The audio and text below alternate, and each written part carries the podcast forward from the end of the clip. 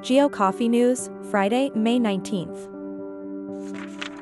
Innoviz Technologies Limited, a Tier 1 supplier of high-performance automotive-grade lasers and perception software, has announced that a major existing global automotive customer is expanding its use of the Innoviz 2 lasers to an existing light, commercial vehicle program. The program is on an accelerated track and is expected to begin this year, with potential financial contributions expected to begin this summer. Innoviz believes that working with top autonomy platform partners could lead to additional expansion opportunities in the future, and the company is excited by the momentum it has seen in its pipeline year to date. The World Geospatial Industry Council announced the members of its board, who will serve from May 2023 to April 2025. The board is comprised of 20 senior geospatial industry professionals drawn from GICS patron, corporate, and associate member companies.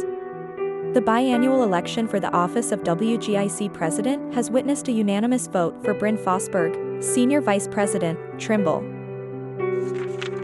Caltech's team of surveyors, engineers, CAD experts, technologists, and GIS specialists has become Western Canada's go-to company for geomatics services. The team's value-added ability to easily disseminate 3D geospatial data in a user-friendly format facilitated collaboration with people across all skill levels. The combination of rapid data collection, processing time, and data quality resulted in additional customer quotations for larger projects, subsequently awarded to the Caltech team. Furuno will release a high-performance multi-GNSS timing antenna, the negative 500 Australian dollars, in July. The antenna supports all constellations in the L1 and L5 bands, including GPS, QZSS, GLONASS, Galileo, Beidou, and NavIC. The antenna is equipped with lightning protection and features a high-quality polymer radome that prevents snow accumulation.